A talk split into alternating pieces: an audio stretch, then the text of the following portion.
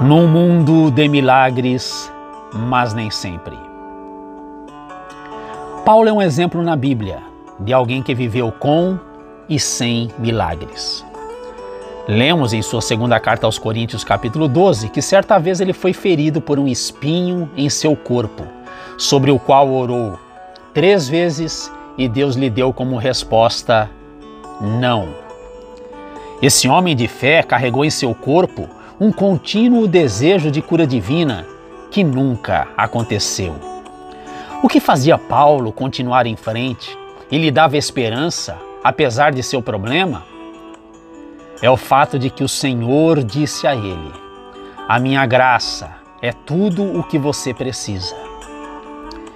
Para viver em um mundo de milagres e não milagres, você precisa compreender que a graça de Deus é o seu amor em nos dar seu único filho.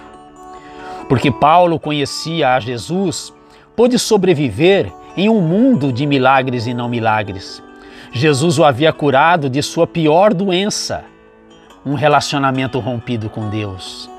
Nós sabemos que Deus pode curar e libertar. Ele faz isso tantas vezes, além do que sequer podemos imaginar. Contudo, às vezes, Ele dá forças para suportar a dificuldade em vez de libertação dela. Jesus veio para fazer mais do que apenas curar o nosso corpo. Ele veio para operar um milagre maior que afeta tanto o corpo quanto a alma, o milagre da salvação e da vida eterna. Quando você tem em seu coração o maior de todos os milagres, você pode conviver com momentos quando Deus, em sua sabedoria, não realiza outros milagres em sua vida. Se os milagres não acontecem agora, se você continuar a sentir dor, se a doença piorar ou gerar limitações, isso não significa jamais que Deus o abandonou. A cura pode vir e iremos celebrar juntos, mas a cura pode não vir, então iremos sofrer juntos, mas não sem esperança de uma vida eterna no céu.